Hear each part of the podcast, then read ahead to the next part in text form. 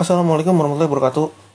Selamat sejahtera untuk kita semua. Kali ini mau membahas temanya mengenai promosi film lokal gitu. Seperti sudah kita ketahui bahwa film Indonesia ini sedang menggeliat gitu ya.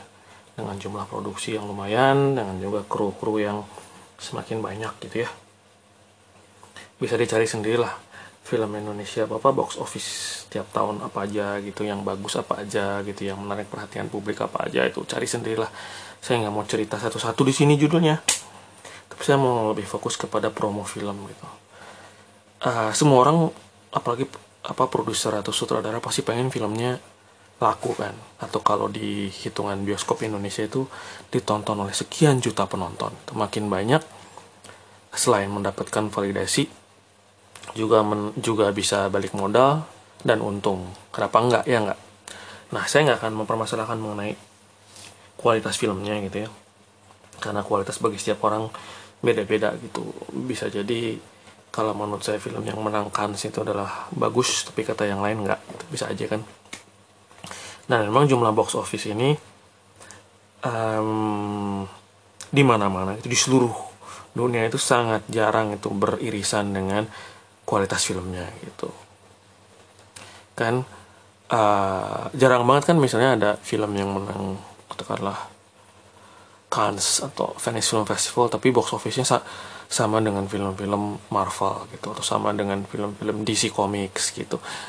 Mungkin kalau telah satu contoh kemarin adalah Parasite gitu dia menang di Oscar kan sebelumnya juga menang di Cannes gitu. Saya nggak tahu box office-nya berapa gitu tapi yang jelas box office-nya nggak sebanyak misalnya Avengers Infinity War atau Avengers Endgame gitu. Dan itu dalam tanda dalam tanda kutip ya udah menjadi hukum alam gitu jadi ya namanya kualitas dan kuantitas memang kadang-kadang bisa bersinggungan kadang-kadang enggak emang sih Parasite sukses. Tapi ya kalau misalnya angka box office-nya dibandingin sama film kayak yang paling laris sepanjang masa gitu. Infinity War Avatar 2 gitu atau apalah dari Marvel Cinematic Universe itu jauh gitu. Dan kita balik lagi ke skena alah skena film lokal Indonesia gitu yang di mana masih ada beberapa orang yang berkeinginan gitu agar kualitas dan kuantitas itu bisa terus menerus laras gitu. Dan menurut saya ini halusinasi gitu ya. Apalagi kalau ada orang yang misalnya dia bikin film yang menurut dia ya bagus ceritanya gitu. Terus dia mati-matian mempromosikan dengan narasi adiluhung gitu dengan caption Instagram yang sampai titik komanya diperhatiin gitu karena baper neurotik takut filmnya nggak laku gitu pokoknya micromanagement banget gitu. Jadi bukan hanya ngurusin produksi filmnya tapi sampai titik koma promosi sampai apa berjam-jam belasan jam di grup WA ingin benar-benar mengendalikan semua yang dari hulu sampai ke hilir agar filmnya laku gitu. Dan menurut saya ini menggelikan ya karena menurut saya gimana ya memang saya belum pernah dalam posisi punya uang miliaran untuk membuat sebuah film gitu tapi kan ketika sebelum film itu uh, syuting itu ketika sebelum hari pertama syuting sebelum misalnya red C sebelum misalnya pre production sebelum misalnya pemain si A si B si C itu dipilih kan ada yang namanya sinopsis gitu ya nggak? Ini ini jauh sebelum ada naskah draft sekian draft sekian gitu. Kan ada sinopsis pendek sinopsis panjang oke okay lah sinopsis panjangnya itu jujur aja sama diri sendiri itu kalau anda adalah seorang pembuat film atau penulis naskah atau sutradara atau produser itu ketika membaca naskah ini kira-kira ini adalah naskah yang bakal ditonton sekian juta orang? Nggak sih gitu. Jadi harus ada yang namanya tahu diri gitu. Contohnya begini gitu. Kalau misalnya membuat sebuah cerita yang diangkat dari novel yang laris manis ceritanya romansa terus juga bukunya disukai banyak orang wajar dong jika menyimpan target misalnya wah ini harus sekian juta penonton karena saya sudah pakai pemain ABC gitu. Dan harusnya promosi filmnya tersebut mudah ya enggak tapi menurut pendengar sekalian wajar nggak sih kalau misalnya kalian jadi berandai-andai aja jadi seorang filmmaker itu terus punya sinopsis gitu. Ceritanya adalah misalnya seorang seorang laki-laki berusia 70 tahun gitu. Kakek-kakek yang misalnya sudah tidak dekat dengan anak-anaknya dan si kakek ini memiliki profesi sebagai dosen antropologi misalnya. Dia adalah dosen antropologi yang sangat pintar sukses dan terkenal tapi keluarganya berantakan dan si kakek ini berada da uh, dalam perjalanan menuju salah satu rumah anaknya um, untuk rekonsiliasi. Secara cerita gitu story for the story itself itu nggak salah. Sah-sah aja anda mau bikin cerita ngawur sekalipun gitu. Tapi wajar nggak sih cerita seperti begitu anda mematok harus ditonton 10 juta orang misalnya. Wajar nggak sih? Ya enggak lah. Otaknya dipakai gitu maksudnya akal sehatnya dipakai. Nuraninya dipakai kalau kata Bu Tejo gitu ya. Tahu dirinya dipakai gitu. Kalau cerita yang pertama yang saya sebutkan adalah sebuah romansa dari buku yang beken, pre-sold ideas, IP yang sudah laku sebelumnya, wajar. Jika punya harapan tinggi filmnya laris sampai angkanya sekian. Tapi jika cerita kedua itu bukan berdasarkan buku laris, bukan berdasarkan komik, bukan berdasarkan game, bukan remake, reboot, sequel, atau ambil dari medium lainnya yang sudah beken duluan, dan ini merupakan cerita original, cerita yang mikir gitu ya cerita yang tidak menghadirkan kebahagiaan gitu. Cerita yang sebenarnya tidak salah gitu orang mau bikin ceritanya nihilis sekalipun silahkan. Nah wajar nggak sih jika menuntut film itu laris manis. Sampai sekian juta penonton. Ya nggak wajar lah. Karena mau bagaimanapun juga materi promo dari sebuah film yang paling ampuh itu adalah filmnya itu sendiri. Gitu.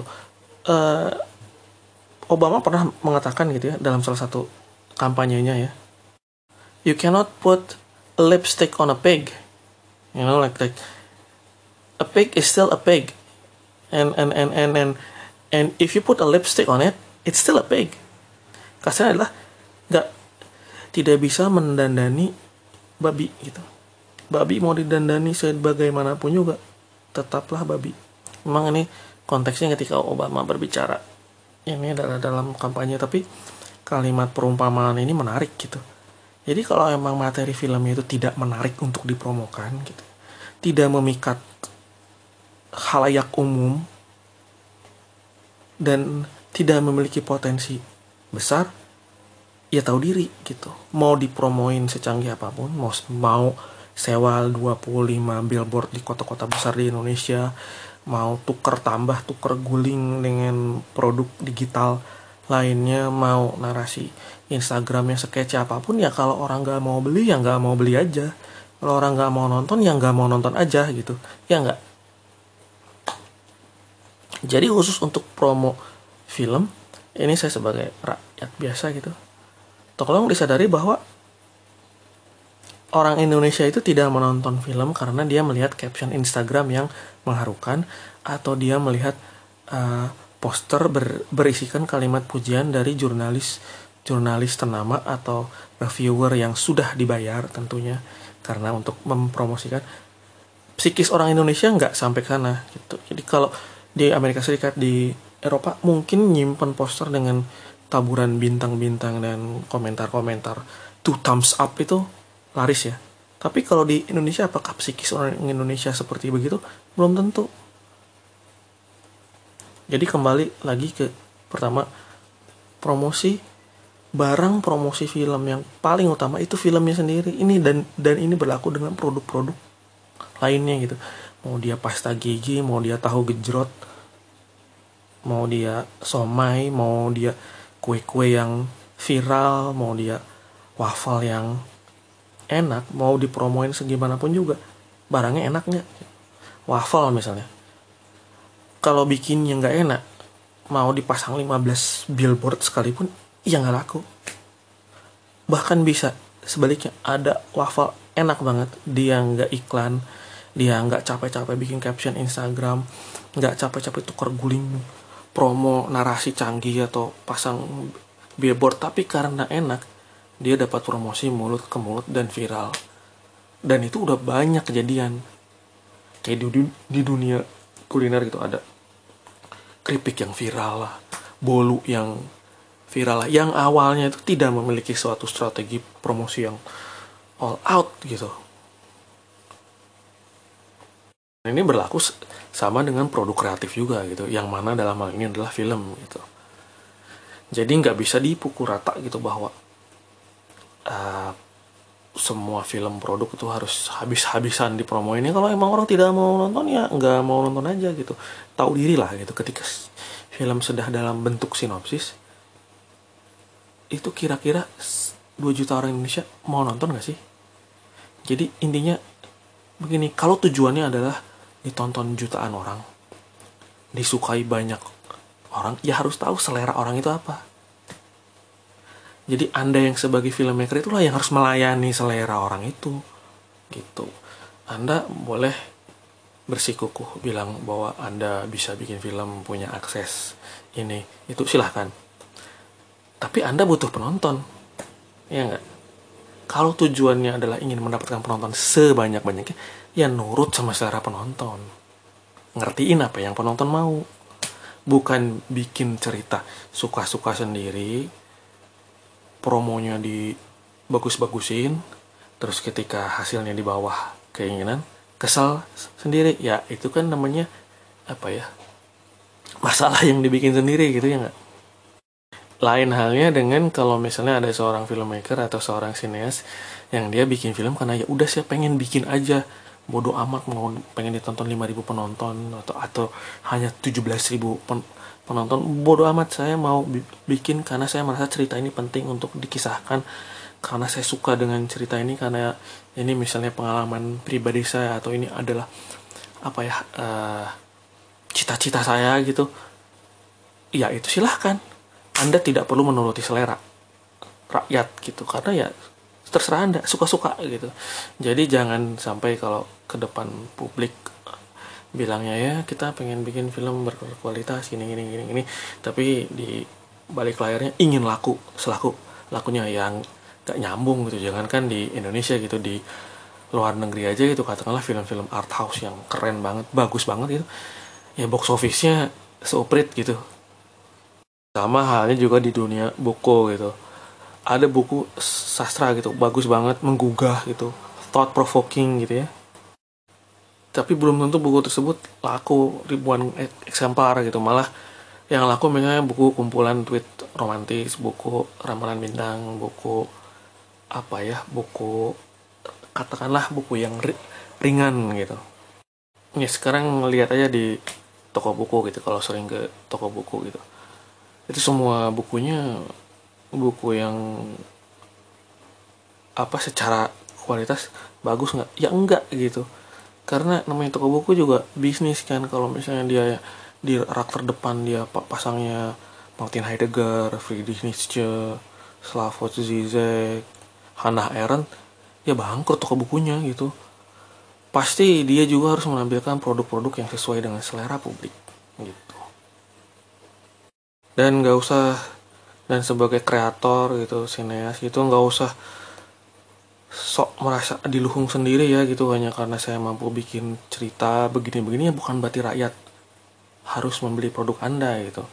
Karena rakyat juga dompetnya terbatas gitu. Mereka juga ada urusan yang lain. Dan ketika misalnya disuguhi film ABC kalau mereka tidak mau menonton ya enggak aja gitu. Nah, dan harap gitu kalau dalam istilah bahasa Inggrisnya get off your high horse gitu turun ke bawah gitu. Jangan cuma ngumpul di circle sesama sineas adiluhung yang dompetnya tebal yang tidak pernah mendengarkan jeritan token listrik atau tidak harus membayar cicilan ini itu gitu. Bahwa bagi rakyat biasa gitu untuk ke bioskop itu itu per, perjuangan mereka harus keluar dari rumahnya starter motor misalnya atau naik kendaraan umum pakai baju yang rapi siapin budget ajak pacarnya. Mungkin sebelum nonton makan dulu. Keluar lagi kan uang. Dan kemudian dia mengeluarkan uang untuk menonton film anda. Jadi kamu yang harus melayani para jelata ini gitu.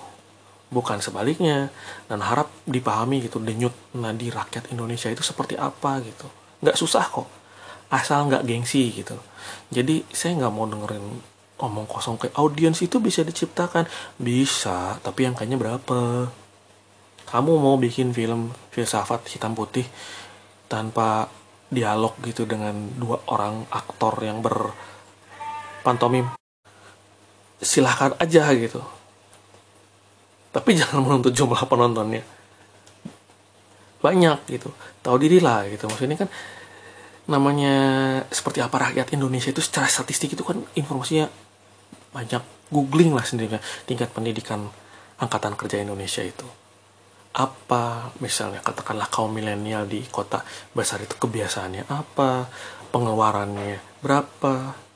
Itu kan semuanya sudah jelas gitu. Dan kalau emang pintar kalau emang ngerti gitu harusnya bisa dapat suatu gambaran umum gitu. Apa sih yang rakyat Indonesia suka?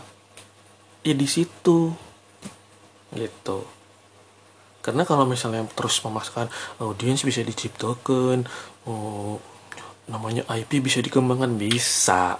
Tapi kalau nggak laku salah sendiri gitu. Jangan menuntut laku gitu. Coba gengsinya diturunin egonya diturunin. Coba pasang posisi bahwa anda anda ini yang senang membuat film itu. Anda itu melayani ya. Bukan berarti kita sekian ratus juta rakyat Indonesia ini yang harus nurut disuapin sama anda itu apa? Karena kita juga punya pilihan. Ya enggak dan nggak usah lah apa teriak-teriak ke pemerintah kita butuh ini butuh itu gitu. Maksudnya lihat dulu lah ke dalam gitu. Di di dalam industrinya sendiri juga masih banyak yang harus dibenerin kok. Kayak toxic people kayak misalnya gatekeeping. Itu juga uh, atau misalnya lingkungan kerja itu itu juga penting loh. Jadi nggak usah ngamuk-ngamuk gitu ketika orang Indonesia lebih senang nonton film luar negeri gitu. Kenapa? Karena kita ada pilihannya gitu. Kalau memang merasa diri pintar merasa diri bisa bikin film ya nggak usah takut bersaing sama Marvel Cinematic Universe itu.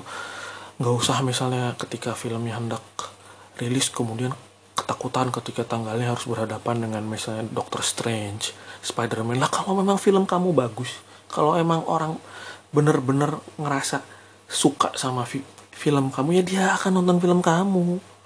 Kalau enggak ya enggak. Itu namanya hidup konsekuensi gitu. Jangan mau main aman aja gitu. Jangan gimana ya?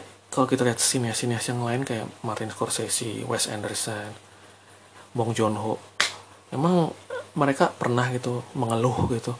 Aduh film saya ketika rilis kok hadapan berhadapan dengan film-film superhero gitu. Enggak bodoh amat mereka.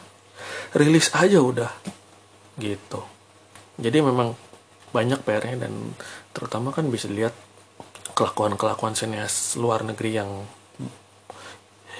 yang bagus ya. Bagaimana mereka memosisikan diri di depan publik gitu. Bagaimana mereka menanggapi kritik gitu ada nggak sih um, apa Francis Ford Coppola itu sampai bikin Twitter Spaces ngejelasin filmnya terus uh, ngemarah-marahin orang yang mengkritik filmnya? Enggak kan? Itu atau Martin Scorsese ketika misalnya dikritik wah ah, film Goodfellas jelek mengglorifikasi ke, ke kekerasan gitu. Ini hanya apa ya? Ini hanya sebuah film yang amoral gitu. Terus kemudian si Martin Scorsese ngamuk-ngamuk gitu ada nggak? Nggak kan? Atau si Martin Scorsese bilang yo saya bikin film ini bukan untuk anda tapi untuk orang-orang yang ber IQ 700 ke atas. Nggak kan? Nah jawabannya sudah ada. Itulah yang membuat Martin Scorsese keren. Itulah yang membuat dia berbakat. Karena dia tidak seperti itu gitu. Atau ada nggak sih Bon Jong Ho itu aktif banget di media sosial mengomentari semua masalah sosial politik yang ada gitu dengan kalimat-kalimat yang dahsyat enggak kan jadi gimana ya jadi biarkanlah karya yang berbicara gitu nggak usah balik lagi nggak usah terlalu ego lah karena kita rakyat ngelihatnya juga apa ketawa gitu because nobody cares about Nobody cares about your political view at all. Nobody.